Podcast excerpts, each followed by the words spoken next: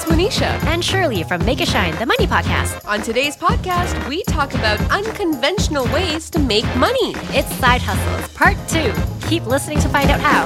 This little light of mine, yeah, I'm gonna make it shine, make it shine, make it shine, make it shine. All right, Monisha, we've got a great topic today on unconventional ways to make money. Because who doesn't want to make money and have fun while doing it, right? After our episode on side hustles went live, a few of our listeners actually messaged us with more ideas. And these ones are definitely on the unconventional side. Yes, we have some awesome listeners, and thank you for your support and letting us share your ideas in today's episode. Yes, thank you for listening. And for those that haven't listened to the episode on side hustles, here's a quick recap for you. So, we talked about ideas like starting an online business selling goods, offering your services on sites like Rover, Fiverr, or TaskRabbit, tutoring, or refurbishing and reselling goods. So, this is part two of that conversation. There's a lot of great ideas here, and we've actually put them into three categories. Yes, so the first category is being paid for your point of view and feedback. So there is no specific skills involved other than companies just want to know what you think. Awesome. So that would include things like being a mystery shopper at a store or a restaurant, or being part of a focus group where you're interviewed on a specific topic, or being a product tester where you're shown or given a brand new product to use. So there's some minor screening to qualify you for the task to ensure you are the right person they want to hear from. So for example, my friend actually did a study commissioned by a luxury retailer and the qualifications were that she had to have an interest in luxury brands, mm-hmm, right? yep. And also she had to own and shop from luxury retail stores. So how did they get her to prove this? Well, she actually had to bring two items from her personal closet with her to the focus group. That's so fun. So I have some experience with mystery shopping as well. Actually, you do too, because we ended up doing it together. Uh-huh. so many years ago, I had a work rotation in Calgary and I was looking for activities or a class to do after work. So I came across an ad where they were looking for mystery shoppers at a popular chain restaurant.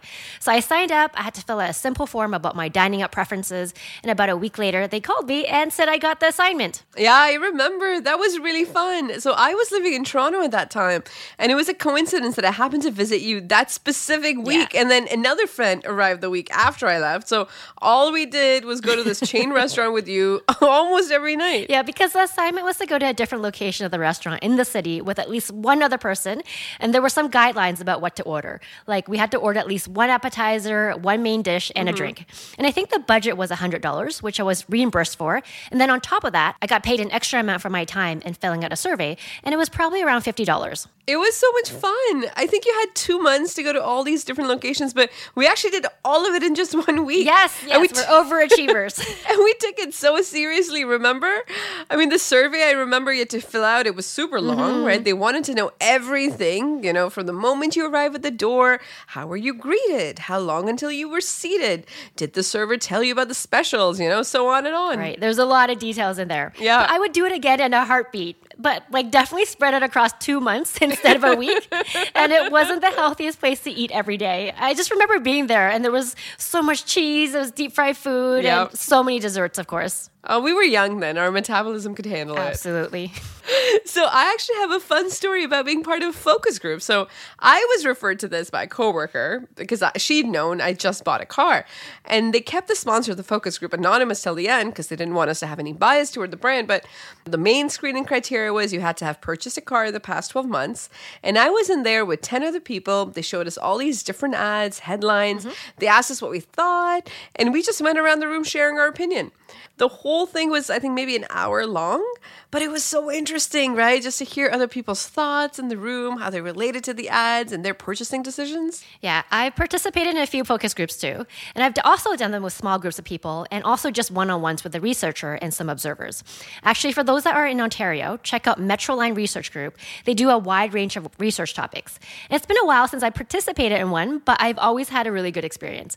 And there was one time I did one sponsored by a political party. So the conversation in the room, you can just imagine, got a bit heated at times. To be a fly on that wall. Um, actually, one of my jobs, we used to bring existing clients in and we would show them prototypes of an app. And we would actually record how they would click on the app and ask them, you know, if they like the words that they're shown, the size. This is called ethnographic research. We actually follow things like where are their eyes on the screen? What are they doing? And a lot of companies are doing that right now. And as a company, yeah, you're learning so much from these sessions. Very cool. And so it's well worth it, both for the person doing the test and the company paying for it. So there's a company called User Testing that actually does all of this remotely, and people can easily sign up for that. Yeah. So one thing I found is that once you're in their database and when you're having that screening conversation with the recruiter, they really want referrals of other people that meet the same qualifications as you. Right. There was a time when my friend kept referring me and I kept getting calls to do screening interviews. and it usually took no more than five minutes, usually just a few questions. But it's always interesting to hear what they're looking for. Yeah, okay, so this is a fun memory. My dad's friend worked for a toy company, and I went to his office once. It was the best. It was filled with like these super cool toys, and many of them were prototypes, so not the final product. And I was maybe like five or six at the time, and you know, he asked me to play with the toys, and obviously I didn't get paid for it because I was just visiting him for fun. But they have an actual program in the company, right? Which they run, they observe kids just playing with the toys, and the kids, or I guess the parents, actually get paid for that time. Oh, that's the perfect scenario. Everyone has fun and they get paid. Yes. Okay, there's many local companies that are actively recruiting for participants as well. And some of these are global companies too. So you can be listening or watching from anywhere in the world and get paid. Right. So there's a company called Respondent Mm-hmm. where they target business professionals to just to get their opinions. It takes like a few minutes to set up your profile. So I set up my profile, took me a few minutes, and I was immediately able to see like 67 job opportunities. And if I had chosen to verify my work email account, then more targeted, more unique opportunities would be available to me. Yeah, so I set up my account too because I was really Nice. curious to see what it's about. And it's definitely a global research company. And I saw some postings targeting professionals in Mexico. There was one for Singapore and India. And many of the postings were open to all countries. So last night, I filled out two screening surveys for a mm. post looking for people who use video for work and another one for people who use social media to share content. So let's see if I get the job. Yeah, and also everyone who's listening, you can check out Field Agent. So this is another global company, and anyone with a smartphone can do it. There's mystery shopping assignments. You know, some are as simple as taking pictures of a product as you are shopping and providing insights on your purchasing decision. Okay, so let's talk about the second category of unconventional ideas to make money. This is where your acting skills come into play. Right. So if you have a flair for the arts, this would be really, really fun. So I haven't done any of these, but I would love to try it out just once. Okay, me too. Okay, so the first idea is to be a stand in on a TV or a movie. So imagine being on the set of your favorite show and you get paid to do it. So I met a couple last summer who did this. They're both retired and they're part of an agency that helps cast various TV shows. They said that they never really know what show that they end up on until the day before filming starts, and over time they've played every role. So they've done stuff like casually sitting at a restaurant as a guest or being part of a crowd dressed in medieval costumes. Oh my God, so cool. And there's actually quite a few popular shows that are filmed in Toronto and even Vancouver. Yeah. So a few years ago, one of my coworkers heard that they were looking for extras for The Handmaiden's Tale. So she's actually never been an extra before, but she's a huge fan. She applied, got the gig, obviously booked a week off work, and she said it was such a fun experience. the pay is nominal, but it's worth the thrill, right? You get to be on the costume, and it's the set of her favorite show, so it was well worth the effort. Another idea is to be a professional friend. Love so it. I don't think this is a popular concept in North America, but in Asia, Japan specifically, you can rent a friend to hang out with. And you were in Japan a few years ago and you told me about this. Yes. Okay. So they have these cafes where you can just go out to talk to people, but it's targeted to a specific sex. So there's one cafe where it's the clientele is male, and you go in and, and there's women there. You buy drinks and they just sit and talk to you. That's it. That's that's all they're there for, just to listen to you. And the reverse of it too. Like there's cafes that are just men and women walk in and they, they go, in and just talk to the guys. And this is funny because this friend of mine, she's American, and when she was there, she actually told me this, and I, I laughed so hard because she did this, and she said, "You're actually so exhausted just listening to people talk about their day that at the end of the day, you take that, you take your tips, and you go to the other cafe just to talk to another guy and tell him everything you had to listen to." So I definitely have not experienced this myself, but I've read that in China, around key holiday periods like Lunar New Year or Valentine's Day, where there's big family gatherings. So in Asia, there's a lot of pressure to show up with a significant Right. other. And of course, someone has found a way to capitalize on this. So you can rent a date to show up with you at family events. And I saw a few of these ads and they're pretty funny. Oh my god, it sounds like the start of a Hallmark movie. Okay, I don't know how serious this is, but TikTokers from Singapore have actually posted that. For $50, I will pose as your boyfriend, drive you around to collect angbaos, which is red pockets, mm. deal with people who are annoying you, play blackjack, mahjong with your relatives, and take nice outfit of the day photo for you and more. 50 bucks. Sounds know. like a steal. That's a great price. Only $50 to deal with annoying people for you. That's totally worth it. I would pay that. And he'll drive you around too. So that's a great That's deal. That's true. So I feel like, a chauffeur. Yeah.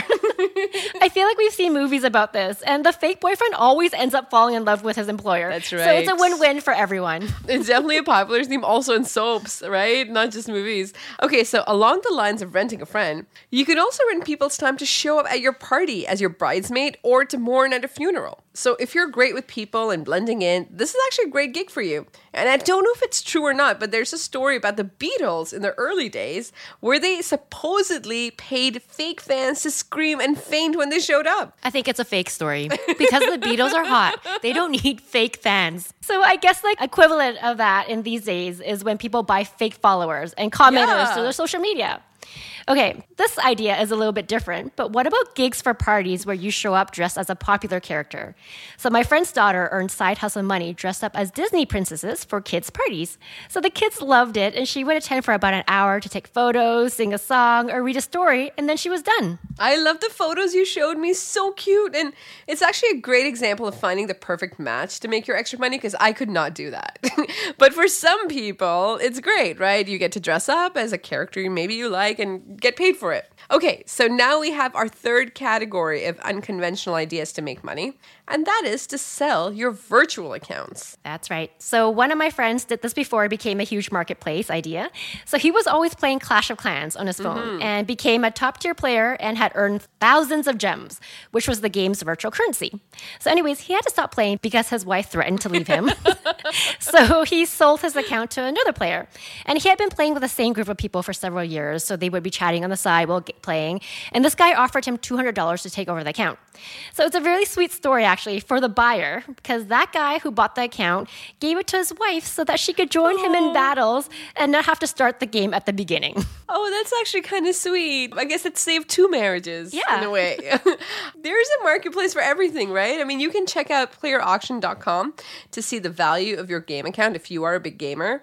And it's actually obviously not just for Clash of Clans. There's over 200 games listed on there. And on playerup.com, you can also sell your social media accounts across Instagram, YouTube, and Twitter. That's just an example. And the price depends on the number of subscribers and views that you have. So if the channel is already monetized, it's definitely worth more. That's so crazy. Okay, so sticking with the gaming theme, there's YouTube channels that teach players different strategies, or they live stream other gamers playing. And you can buy that channel and continue to create content for it and make money. Or if you spend time growing that channel and no longer want to maintain it, you might even be able to sell it too. Yeah, so there's 3.7 million new YouTube videos that get updated every day. So it's hard to keep up, mm-hmm. right?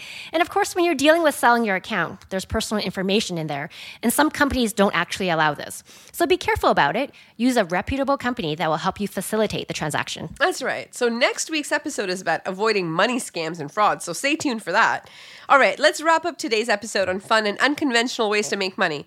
So there's a marketplace for everything and anything these days. And you can make money in the physical world, virtual world, and nowadays even in the metaverse. That's right, Shirley. We hope you enjoyed this episode today and please share it with a friend. We've also just started a TikTok account to share tidbits from the podcast, so follow us. Our handle on both TikTok and Instagram is Make It Shine Money. Give us a five star review if you haven't already, and don't forget to make it shine.